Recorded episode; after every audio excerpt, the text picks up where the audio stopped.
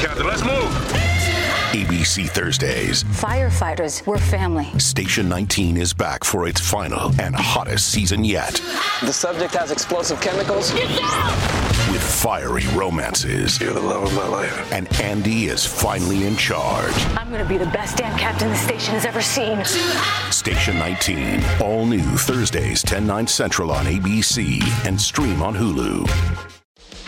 Coming up on Stu Does America, Ben Weingarten joins us to compare the January 6th and the BLM riots. You're going to want to miss that. Biden transition advisors have a plan for COVID that you're probably not going to like. You probably are going to want to miss that. And the media continues to amplify the wrong message regarding the Capitol riots. But did we really expect anything different? Let's cut through the hyperbole as we do January 6th. Stu Does America. Ladies and gentlemen, we have a brand new national holiday to celebrate today. It's January 6th. And it's the day you're always supposed to think about, all the time. It's the only thing you should be thinking about. I said back, uh, if you go back to last year's programs, uh, after January 6th, one of the things I stressed often was we should not call it January 6th. Why? because they want, the left and the media wants this to be December 7th, 1941. They want it to become September 11th, 2001. They want it to become a thing that every year they can talk about how evil Republicans are and how evil conservatives are and how evil you are. And they want to use it, they, they don't want to do it once, they want to do it annually. They want to build up, they want an anniversary, they want retrospective pieces, they want uh, all the think pieces you could possibly swallow, and they want it every single year on January 6th. Well, my efforts failed, just like almost all of my other efforts fail. Um, weight loss, for example. But I will also say this program is l- partially, kind, a little bit responsible for both Cuomo's going away. So you at least got that going for you, which is nice. This is a situation where January 6th has turned into a thing that is almost, it's almost completely disconnected to what actually occurred at the Capitol. Now, I'm going to paraphrase Yuval Levin a little bit here. January 6th is something that is very easy to overstate, and it's very easy to understate. Let me take the more difficult one first. January 6th is something very easy to understate. And I start with this because I understand we're all conservatives uh, mainly here, some libertarians, so we have some moderates, I'm sure, some liberals out there. There's got to be somebody typing out all my comments for all the complaints. But generally speaking, we have a, uh, similar ideology. We understand uh, the, the same types of things, and I think we see things generally the same way.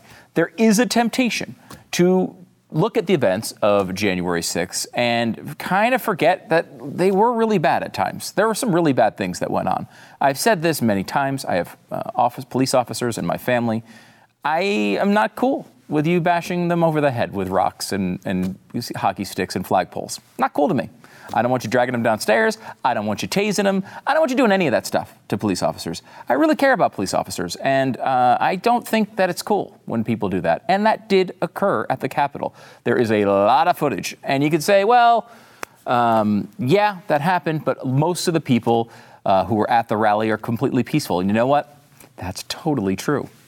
Most of them were. Most of them didn't even go to the Capitol. A lot of people who were at the Capitol had nothing to do with the really bad, violent type of actions uh, that went on there. But it is important to understand that, that, you know, there's a lot of bad stuff that went on there. I have no problem with throwing somebody who beat a police officer over the head with a flagpole in prison. Bye bye. That's fine with me. I, I, have no allegiance to someone like that, and politics is never going to outweigh uh, that instinct in me. I mean, it's just it's fundamental to the way I see the world. Um, you know, police officers do a lot for us, and uh, I'm not going to uh, go down that road.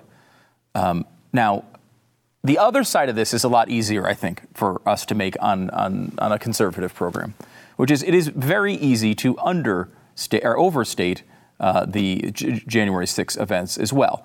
On January 6, I tweeted this, and I stand by it to this day. This is a national disgrace. It was in a million different ways, some of which I didn't know at the time, but it is a national disgrace. The reason why I never believed something like that would happen from a conservative uh, audience is because it like never happens. We see all the time uh, the left doing these types of things, and we almost never, ever, ever see it from the right. And that's why it was kind of shocking. I think that's why conservatives reacted the way that they did. You see liberals burning buildings down, they don't react in horror, they bail the people out. We acted uh, with shock and horror because it was just not the way we're used to seeing our side act. I mean, uh, we did the rally at, in Washington D.C. in uh, on on 828. You know, there's 500,000 people at that event, and we left it as as is the cliche at this point, cleaner than when we arrived. Uh, people were there was no fighting, there was no brawling, there was no rioting. That's not what was going on. They were being goaded by Black Panthers who were there, by groups uh, like uh, from Al Sharpton's organization who were there, screaming at our pro, uh, at our uh, our uh, our audience. And you guys just kind of sat back and said, "Yeah, okay, whatever. I'm, we're thinking about something a little bit bigger than your nonsense right now." That's the way we've always acted. So that's that's uh, it is important to point out, and I, I don't run away from it. It was a really bad day, and the people who are responsible for it should be held accountable. I have no issues with that. But on the other hand, it is really easy to overstate what happened on January 6th. This was not an armed, organized insurrection to overthrow the government. Jimmy Carter wrote an op ed, and in the op ed, he said, They almost succeeded. No, they didn't. They didn't almost succeed in overthrowing the government and overturning our democracy. No, they didn't. Within hours, the votes were certified by, by the way, Donald Trump's vice president and everything went along as normal. January 6th was the day of the riots. It was also still the day where they actually certified the votes and the election was over. Uh, formally, although it had been over for quite some time. I mean, there's Safe Harbor Day, there's December 14th. This had been over for a long, long time. And it's, I don't like what built up uh, to those events, and I don't like that, you know, a lot of people believed things that just weren't true leading into it. But let's not overstate this. This is not the Civil War. This is not uh, World War II. This is nothing of the kind. This was a riot at a building, at a federal building, one that we've seen the type of action we've seen over and over again. We're going to get into that a little, uh, a little bit later on in the show. Um, one, one part of this that I think is really important to understand is that January 6th is a thing because the Democrats need it to be a thing. You know, the I mean, certainly a bigger threat to democracy than January 6th was the baseball field shooting as a Bernie Sanders volunteer tried to murder 10% of elected Democrats or uh, Republicans uh, in Washington, D.C. That's a real threat to, real threat to democracy. We don't memorialize that day. We don't say, oh my gosh, here comes the anniversary of that day. Uh, we don't do that. Why? Well, I mean, I maybe it's just we don't understand the rules of this game as well as the Democrats do. I don't know. But I will say that, like, they need this to happen because what they, the other thing they have to argue, if you're not going to sit here and say, oh gosh, Trump is bad and January 6th is happening all the time, if you don't have that, you have to say your guy, Biden, is good. And they can't do that. They have no stand, uh, ground to stand on when trying to argue positive things about Biden. So they have to go back to Trump, who, as of this point, is just a guy living at Mar a Lago He's not running for anything at this point. He's just a former president in private life. And they are obsessed with him and obsessed with everything around him because if they're not obsessed with him, they have to talk about what they're doing. And that's not going so well right now. One of the things that they're trying to do, and you've seen this over the past couple of years, they're trying to go after, let's say, social media and get people banned who disagree with them, who say things that they don't like, uh, people who rally a lot of attention around them. We know that is a particular direction they've gone. And they've gone down several routes uh, in that general vicinity, like, for example, going after Parler and taking them off their web servers. Uh, they've gone after um, uh, Joe Rogan on Spotify. They're trying to find different ways to take down anyone who might disagree with what the Democrats say you're supposed to believe this week. Um, one of the things that has remained largely untouched are podcasts. And look, that's a good thing in my view. Of course, uh, I you know believe that you should not be banning podcasts. There's been some that have been banned, um, just like there have been some books that have been banned. I thought we all agreed that was a really bad idea, but apparently not. So they're coming after podcasts now, and this is sort of the first step uh, in that effort. Um, this is a New York Times uh, story, which was very much coordinated with the Brookings Institution, uh, that they tried to basically look into podcasts and come up with a circuitous way to blame January 6th on conservative podcasts. Um, the, uh, the headline is Election Falsehood Surged on Podcasts Before Capitol Riots, Researchers Find. A new study analyzed nearly 1,500 episodes showing the extent to which podcasts pushed misinformation about voter fraud. Now, one of the reasons why this particular story, which is just yet another dumb New York Times story that you know made no impact, one of the reasons why I was particularly drawn to it, though, is because of the first paragraph. And the first paragraph outlines kind of who I guess they're saying is the face of the insurrection here, uh, which is obviously insane. It's Glenn Beck. Now, they blame everything on Glenn. I blame everything on Glenn too, but I work with him and I'm friends with him, so I'm allowed to do that type of thing. Here's what they write Weeks before the 2020 presidential election, the conservative broadcaster Glenn Beck outlined his prediction for how Election Day would unfold. Keep that in mind.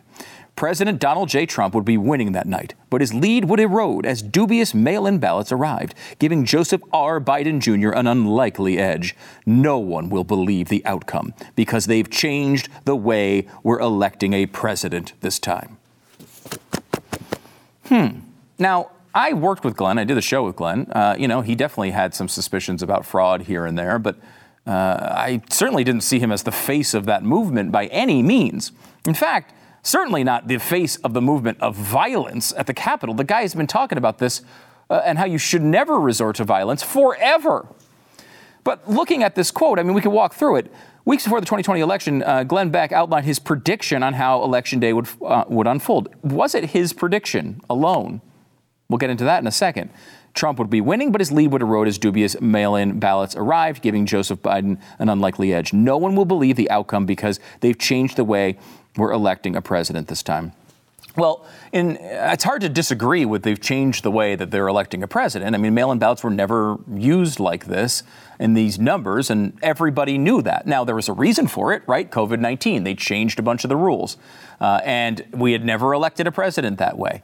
And there was going to be suspicion around it. In fact, Every mainstream media network warned about this idea of a red wave where it would look like Trump was ahead, and then um, uh, the mail in ballots and the later counted ballots would come in and Biden would catch up.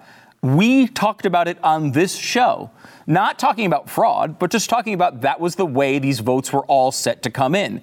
As you know, I do the election coverage here for the Blaze and have for many, many years. So I've seen this happen in normal times over and over and over again. It was not a surprise at all the way that unfolded. We did talk about it, just like everybody else did. Now, the uh, the comments, though, that they take there are were from some, I think, a September show, where we were talking about something very specific. And it's this document I'm holding right here. It's from the Election Integrity Project. Now, the Election Integrity Project uh, touted itself as a uh, bipartisan group, but it was specifically um, uh, outlined because they stated they were worried that Donald Trump was going to try to steal the election. okay, that's why they formed the group. Uh, what's going to happen? Let's let's role play this. What happens if Donald Trump tries to steal the election? Uh, now, the context of this was fully revealed. Here's the quote from Glenn. This is exactly what he said that they quoted in the New York Times uh, with, with the full context. Brooks has conducted war games to play out a range of election day and post election day scenarios. Virtually all the outcomes, save one, a Biden landslide, have ended up facilitating a nightmarish fallout. What about a Trump landslide? This is Glenn. I've been telling you, only a landslide will do it a landslide of Biden or a landslide of Trump. Otherwise, they have this thing set up that no one's going to believe the outcome. No one will believe the outcome because they've changed the way we're electing a president this time. He's specifically talking about this document, which is a basically a left wing, uh, left leaning document uh, that was doing everything they accused Glenn of in the Times story. It says right here. Um, It says uh, we take no position on how Americans should cast their votes. However, the administration of President Donald Trump has steadily underlined core norms of democracy and the rule of law and embraced numerous corrupt and authoritarian practices. Does that sound like a bipartisan group? They're talking out, they're talking specifically about Donald Trump trying to steal the election before the election took place. That's what they're accusing Glenn of. He's quoting their document. Beyond this, to put Glenn Beck as the face of the insurrectionists and violence, political violence in this country, is among the top five dumbest things ever possibly uttered by a person. It is so completely disconnected to everything the guy stands for, and honestly has beat us over the head with nonstop ever since I've met him. To the point where uh, we've had tons of people, conservatives in the audience, say, Hey, why is Glenn always talking about us being peaceful? We're, we're already peaceful. I don't need to hear about it anymore. Shut up. People got sick of him saying it all the time. He is the face on the right preaching we need to stay with Martin Luther King type values. Let me give you a, a, few quotes. This is, by the way, January 5th. This is a guy they're trying to paint as the face of the insurrection and political violence in this country. Here he is the day before January 6th talking about the next day's uh, rally. I know people who are are going to Washington. I know people who uh, feel passionately about what's happening in our country, but I don't know any of them that want to start a war, want to start a fight, want to be beat up in the streets or beat people up in the streets. That's just not who we've we've ever been. Now, there might be some people uh, that are going in support of, you know, Stop the Steal that do feel that way, but I, they're in the vast minority. But those people, if they engage with Antifa or whatever, those are the people that are going to be seen on television. And that will be the poster child of whatever we're doing. There's a couple of things that you should do if you are going to march in activities like this. And the first thing is you have to really kind of channel your inner Martin Luther King. That's the face of the insurrection? That guy? The guy telling you to channel your inner Martin Luther King the day before the event is even going on? How about January 6th itself? Now, remember that we uh, do the radio show uh, from 9 a.m. to noon live in the Eastern time zone. So this is before any of this stuff has happened. We're a couple hours before there's a uh, riot at the Capitol. Here's Glenn on radio that morning. You have to be able to fight with wisdom. You have to be able to, f- you can't just go out into the streets and cause mayhem. That is not what Martin Luther no. King did. It's not. Uh, you know, and and we're missing a lot of Martin Luther King uh, ideas that actually changed the world because it's the same thing that Gandhi did. But how many of us, how many of us are willing to say, you know what, I'm no longer putting my money into this product or these people. I'm not going to do it. And a real sacrifice. And when I say a real sacrifice, I mean I'm not going to put my money into you know, Netflix, or I'm not going to put my money into big mobile, or whatever it is. How many are willing to make just that sacrifice for their freedom? Okay, maybe I've lost a little weight. Just a little. Uh, by the way, there's the insurrectionist saying you might need to cancel your Netflix subscription. Uh, wow. Uh, yeah, don't cause mayhem in the streets. This is the guy responsible for the insurrection. Seriously? And I ask you this because, like, are we supposed to tell them? Like when someone from the New York Times uh, comes up with a narrative that is completely and easily proven false, are we supposed to alert them before they write the article? Are we supposed to go to them and say, hey, by the way, you're going to look like an idiot if you write this? Because there's 500,000 examples of Glenn saying exactly the opposite of what you're accusing him of. Uh, are we supposed to do that? Are they supposed to actually just do their own research? Are we supposed to feed them that information or is that on them? Maybe they should just know what the hell they're talking about before they write the article. It's a crazy idea, but this is what happens. Is the Brookings Institution wants a, a, little attention so they can get some donations to their dumb project. And so they go to the New York Times, they feed them the information, and the Times just writes what they're told. That's what happens. January 7th, the day after, here's Mr. Insurrection once again. That even their own representatives from their own party treat them like garbage when they've been called racist, bigots, when they've been called conspiracy theorists over things like the Hunter Biden laptop. That now the press says, oh, I guess there is something there. But we all feel that nothing will ever happen. What are they supposed to do? Now, here's, let me make this very clear. They are not supposed to get violent. We have a right of free speech, of petitioning our government. We have a right to demand answers. But we don't destroy the Capitol. By the way, the uh, writer of that story, it was his first story in the New York Times. Um, guess he's 0 for 1. But hey, it's a long career ahead, I'm sure, with the journalism like that. Let me leave you with this because this is not a new thing from Glenn. It's not like he started on the on January 5th talking like this. Here he is, years and years before, at his restoring unity, violence, and justice. Um, uh, the, he was talking about violence and justice at the Restoring Unity, Restoring Unity rally in Birmingham, Alabama. If you want to commit violence in the name of justice, that is not justice.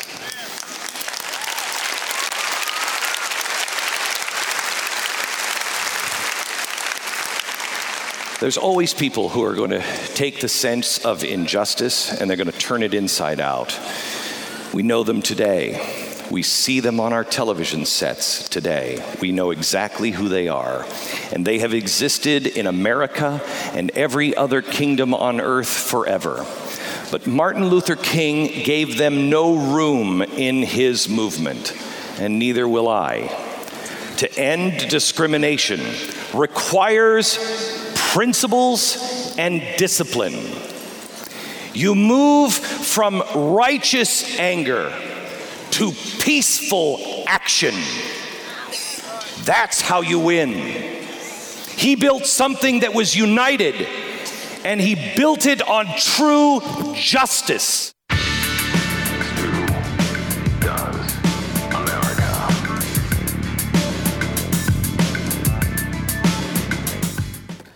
This winter, you can upgrade your daily routine with Bespoke Post and their new seasonal lineup of must have box of awesome collections. These things are so cool. Bespoke Post partners with small businesses and emerging brands to bring you the most unique goods every single month. No matter what you're into, Box of Awesome has you covered from winter cocktails to cozy threads, camping gear essentials. I got myself an axe. I got an axe in my Box of Awesome because, as you can tell, I'm, I'm very outdoorsy. That's my kind of thing. To get started, uh, you get the quiz at boxofawesome.com. Your answers help them pick the right box of awesome for you. It's a great gift. They release them every month across a ton of different categories. Free to sign up. Skip a month anytime. Each box costs only 45 bucks, but has over $70 and usually a lot more than $70 worth of gear inside. Plus, with a box of awesome, you're supporting small businesses. Uh, 90% of everything that comes in your box is from a small up and coming brand. Get 20% off your first monthly box when you sign up at boxofawesome.com. Enter the code STU at checkout. It's boxofawesome.com. The code is STU. Get 20% off your first box of awesome. I'm happy to welcome Ben Weingarten back onto the program. He's the deputy editor of Real Clear Investigations, and they have a new piece out comparing the January 6th and BLM riots from 2020. I'll make sure to tweet out a link to that here in just a minute. Ben, how's it going, man? Stu, going well. Long time no see. Yeah, great to see you. Um, before we get into your piece here, um, give me a minute on how we, as a country, as conservatives, how should we think of January 6th? Well, from my perspective, and I wrote this about a week after January 6th last year, and un- unfortunately, I think it's proven out. Uh, what we saw that day, the most violent acts were deplorable. They were completely inconsistent with anything that conservatism stands for. They, of course, undermine the legitimate questions that were going to be raised regarding the 2020 election at the highest levels. And of course, it was clear from the jump that those, the acts, of the percentage, the violent percentage of the relatively small percentage of the tens of thousands of people in DC, their acts over several hours would be used to smear tens of millions of Americans as insurrectionists or their co conspirators or the like. Even worse, my fear was that the actions of the violent minority there would be used to justify a whole of society, public and private sector war on wrongthink, crackdown on dissent in this country. We saw that almost start almost immediately after January 6th with the social media purges, but now it's gone to kicking people off of payment processing platforms, financial institutions, doxing people and harassing them so they get fired from their jobs, and far worse. And that's un American. Uh, it threatens our most basic civil liberties. It should really disturb people on the left and right. And we've seen a whole national strategy for countering domestic terrorism, so called, implemented by the Biden administration, which explicitly calls for essentially a crackdown on dissent from whatever the ruling class woke orthodoxy is on a week to week basis. And so, as disturbing as the worst of the acts were during that day, they have led to a whole of society onslaught that threatens the liberty and justice of tens of millions of Americans of every political stripe. And that is arguably more disturbing, setting aside the histrionics and the strained case, the outrageous case being made today and that's been made for months now that what transpired was on the level of a 9/11 or a Pearl Harbor or the worst acts of the Civil War. Yeah, no, and that's I think an important part of this, and that like obviously you're talking about you point out correctly a very small minority of. Uh, conservatives, of Republicans, of even people who went to the to the speech. I mean, a very small minority did the worst things. But when you cross that line and you do bad things, it's not only morally wrong, but also really ineffective. Like it, it, it, unleashes the type of reaction you're talking about and has now hit millions and millions of people who had nothing to do with those violent actions. And that is an important part to talk about. Um, you, I think, you guys over at Real Clear Investigations have done a great job trying to highlight and put in perspective the the political violence that we saw in 2020 and into 2021 on January 6th there is a year of political violence that led up to January 6th, and almost exclusively, these events happened on the left. You looked at three uh, kind of big events together and compared them. Can you kind of walk us through your thought process here? Yeah, so one of the things is in, in putting together this database, we felt that there was a public outcry for a real apples to apples, fact based, heavily sourced comparison of these different events because while in Washington, D.C., of course, there's a select committee and a whole slew of investigations prior to that around January 6th, there was no such investigation into the summer 2020 riots, many of which, of course, were supported by Democrats, up to and including the Vice President of the United States, uh, endorsing bail funds associating with the the criminals, the defendants in that case. And there's, but if you look at polling, there's an, basically an equal percentage of Americans who also think that the summer 2020 riots ought to have been investigated, just like the January 6 ones. Since that wasn't done by the political class or media, we felt it would be a public service to do this side by side, comparing J6 to the summer 2020 riots and also to the often forgotten 2017 inauguration riot. And what we did was lay out the size, scope, and nature of the acts that transpired, as well as look at the investigative and prosecutorial vigor or lack thereof associated with pursuing those who were the accused in connection with these events. And what we found at a high level when you look at J6 versus the summer 2020 riots is that the summer 2020 riots were by many orders of magnitude substantially more widespread, violent, and destructive than what happened on January 6 to the tune of 15 times more assaulted police officers, 23 times more people arrested, and up to 1,300 times in dollar terms more damage inflicted. And that's before we get to what one could argue is potentially a double standard or unequal, and not impartial, but rather partial standard of justice that's been applied in terms of the mass dismissal of the lower level cases, primarily up to 90 plus percent dismissed in major cities across the country of those misdemeanor cases during the summer 2020 riots. There's been all of one case dismissed out of the more than 700 people who have been charged in connection with January 6th. Most of those January 6th charges, a majority of them as well, are misdemeanors. And I think kind of the defining uh, sort of summary of what transpired with J6 is a judge who had, takes a very hostile view towards what transpired that day. The chief judge of the D.C. District Court, where these cases are being adjudicated, has said to federal prosecutors, you're trying to resolve the crime of the century with Class B misdemeanors. That's a direct quote, or almost a direct quote. Mm.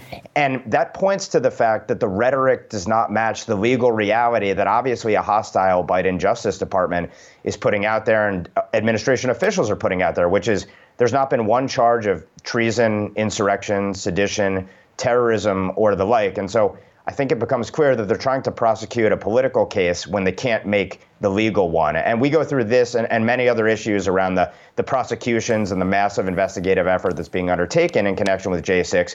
And it's clear that it's incomparable to what transpired with respect to the summer 2020 riots. Yeah, you know, and, and, and let me just pause on the numbers here. Uh, police officers assaulted and injured. This is from Real Clear Investigations.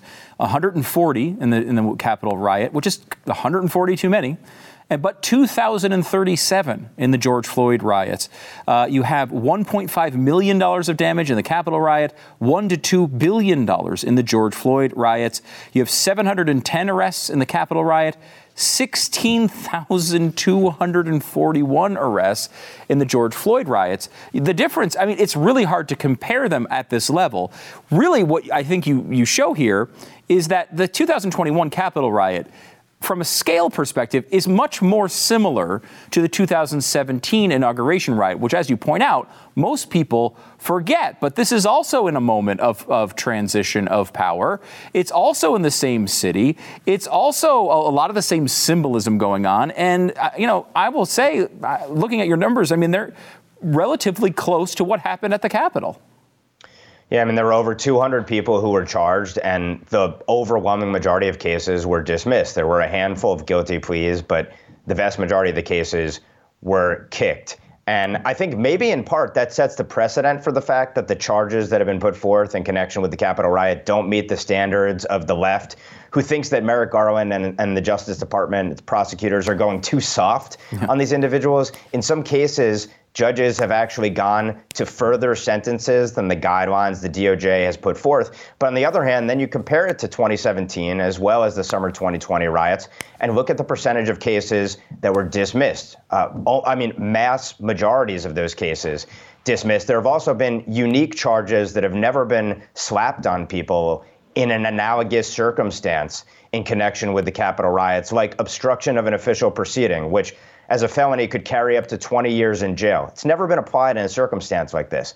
When people have, you know, tried to bang on the doors of the Supreme Court during, say, the Kavanaugh confirmation hearings, or, you know, for example, the assault, the attempted assault on the White House in the summer of 2020, uh, you've never seen sort of the kind of extreme charges slapped on people like in this case. And then the last point worth making is, you know, leaving aside the 14,000 hours of footage that we can't see and all manner of questions that the federal government has hemmed and hawed over in connection with January 6th.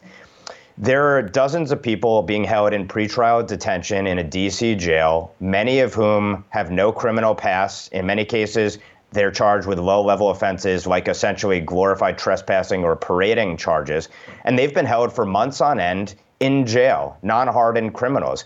In one instance, a person was held for more time than the maximum sentence that he was ultimately convicted of. You have some people who will be in jail for well over a year, and apparently they're allegedly being subjected to horrendous conditions of solitary confinement for more than 20 hours a day, abuse from guards. In one case, a judge has pulled one of these defendants out of jail because of what he's been subjected to. And in that case, the process really serves as the punishment. Even if ultimately mm-hmm. they serve no jail time, they've already been punished to a substantial extent. And this is not to excuse or condone the worst of the actions, but it is to raise the question why are these people being held in pretrial detention like this under these conditions? And of course, we saw no such analog with respect to the summer 2020 riots or in 2017. That's kind of the Kyle Rittenhouse approach, right? Like throw him in jail, torture him for a year, and then he gets off. And but he's already paid the price uh, for for what happened. Um, let me let me hit with this last one. I got about one minute left here, Ben. Uh, the, one of the arguments that that has, you know has, I can understand a little bit is that there is a level of almost symbolism here, right? Like you know, a, Portland building, a federal building, uh, is it's really bad, and we should care a lot about it. But this is the Capitol. This is when they're certifying the votes. This is a big moment uh, in America, and this was symbolically a real threat. Our our, uh, our uh, you know uh, adversaries uh, overseas saw it, and, and, it looked like our government was being overturned. Is there anything? Should we focus on that and, and acknowledge the significance of that? Well, look, I think we should acknowledge the fact that there were people who were so compelled that they actually went to D.C. from all over the country uh, and set on the Capitol and were angry about it. But should the reaction to that be that this was a terrorist attack and up to half of the country is terrorists or their sympathizers? The rational reaction to that would have been why were these people so compelled to come out on that day? Yes, the criminal acts ought to be prosecuted, no doubt about it. But shouldn't our ruling class be responsive to it, step back and consider what is it that led to those circumstances? And it has to be more than just orange man bad.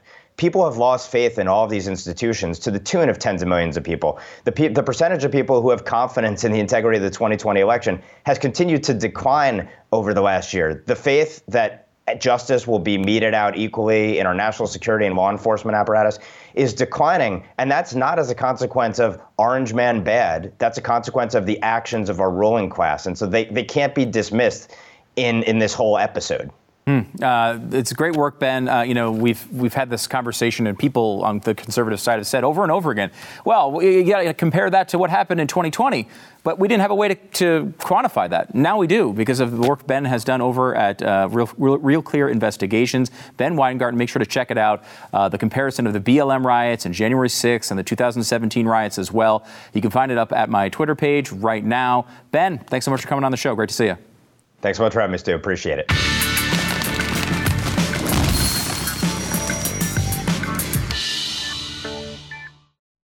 If you just vote for Joe Biden, he's not going to shut down the country. He's going to shut down the virus. uh, so that didn't work at all. It's not at all a surprise. And something, honestly, we've been saying on this program for a very long time. It's very difficult to shut down the virus. Uh, you can try to act as an individual to take the best steps you can to try to avoid getting sick. That's always something you should do, not just with COVID, but with lots of stuff, uh, you know. Uh, try to don't share as many needles, you know, maybe cut down a little bit on the promiscuous sex, maybe avoid the HIV, you know, that's kind of what you do. You take steps to try to do it. Uh, that's kind of the way, uh, you know, dealing with health works. Um, this idea that you're going to be completely shut it down when it's something as contagious and uh, widespread uh, and not sexually transmitted or needle transmitted, but in the air, uh, uh with something like COVID, it's going to be impossible to manage that. Um, now, uh, six Biden advisors have come out in three separate op eds and said, uh, You need to change what you're doing. We keep telling you this stuff, but you don't seem to be listening. Uh, they, they are saying, like, you need to now step up and say, COVID's going to be with us for a while, and maybe for a very long while, and you need to react to that new reality. Now, I don't agree with a lot of their recommendations about how to deal with that new reality, but it reflects kind of something we've been talking about since uh, at least April of 2020. We, you know, at that time, we said, hey, okay, we all lock ourselves in our apartments and our houses, and let's just say we get some magical treatment and we knock this stuff out, or whatever, whatever the situation is, and we have zero cases in the United States. Then what? We've got an open border where people from Mexico, where they're not doing anything to prevent COVID, can come across basically whenever they want. This uh, Omicron variant came from Botswana. What were, uh, how, you can't eliminate it. It's here. It's too widespread. We're going to have to learn how to live with it, and that's what they are saying this is the next battle we're going to be facing, and it's it's going to be going on for a long time. In Manhattan, this is another one, kind of relates to what we've been talking to today. The new district attorney is a nightmare. Now, Eric Adams, the new mayor there, shows a little bit of promise, at least as you compare him to Bill de Blasio. This guy, though, uh, Alvin Bragg, oh my gosh, he's detailing a new uh, charging bail and plea and sentencing policies. He says it'll make the city safer. It will not Full stop. Um, he says he will not prosecute marijuana misdemeanors, um, uh, not paying a public transportation fee, trespassing except a fourth degree stalking charge, resisting arrest, obstructing government uh, governmental administration in certain cases, and prostitution. Uh, he says uh, a lot of these things are just going to just not be prosecuted. So we've seen what happened in San Francisco when they implement these things. Uh, people re- realize, oh crap, we're not going to get in trouble. Let's just do whatever we want. That's what happens. So that's one side of the argument. Let me just give you the other side here. Ron DeSantis has uh, said he's going to invest in microchip semiconductor manufacturing so that the Chinese cannot hold our supply chain hostage. Uh, I've been trying to buy a car for like six months. And the car I want, you know, they keep saying, sorry, we can't get the parts for it right now. This is happening all over the place. We do need to increase our manufacturing here on important things uh, like semiconductors, microchips, and such. Uh, I don't know if this is you know, really going to make a huge dent into it, but at least um, Ron DeSantis is thinking about what the problem is and how to solve it. It doesn't seem like anybody in Washington, D.C. is doing that at all.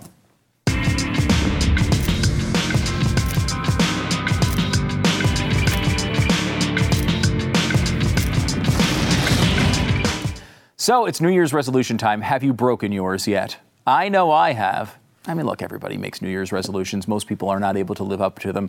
Why? You know, it's. Um, have you read the book Atomic Habits? Uh, it's a book that kind of tries to tell you how to form habits that last long term. And one of the things they say in there is you don't rise to the level of your goals, you fall to the level of your systems. If you don't have a good system, uh, you can have as many goals as you want, you're never going to get there. Well, if you have a good system, that's like, okay, I like to eat a candy bar. Uh, I want to have a sweet treat during the day. I want to have something that tastes good that fills me up. Built Bar is a great part of your system. Instead of relying on your, you come home, you're trying to make something last minute, bring a Built Bar with you.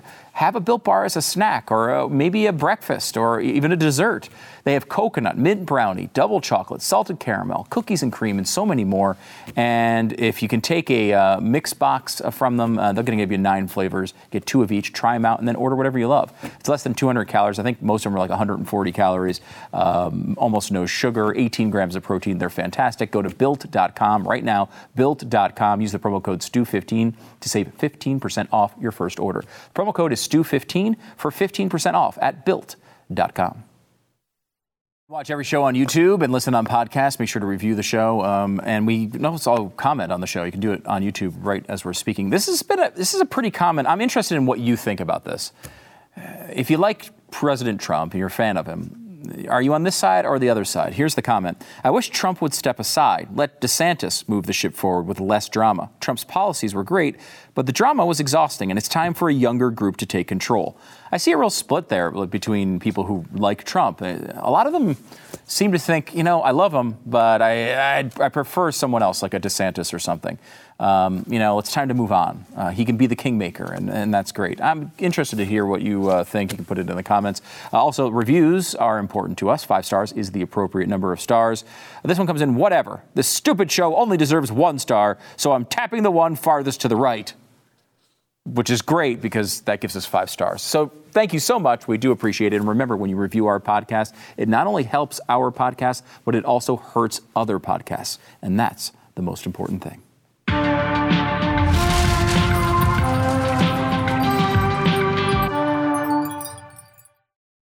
How many times have you looked out the window and saw this? Here's a woman carrying a, a lion down the street, making all sorts of very liony noises. You know, I will say, I don't know that I've ever seen it, but uh, you just did. And I saw it on the internet too, and I was like, what on earth was the story behind a woman carrying a lion down the street? Well, the story is it's Kuwait, and the lion is her pet. That's it. The lion escaped. There's a little baby lion. Went out and grabbed it, brought it home like a good mommy would. So there you go. If you want to have a baby lion as a pet, Kuwait, great place for a condo. We'll see you tomorrow.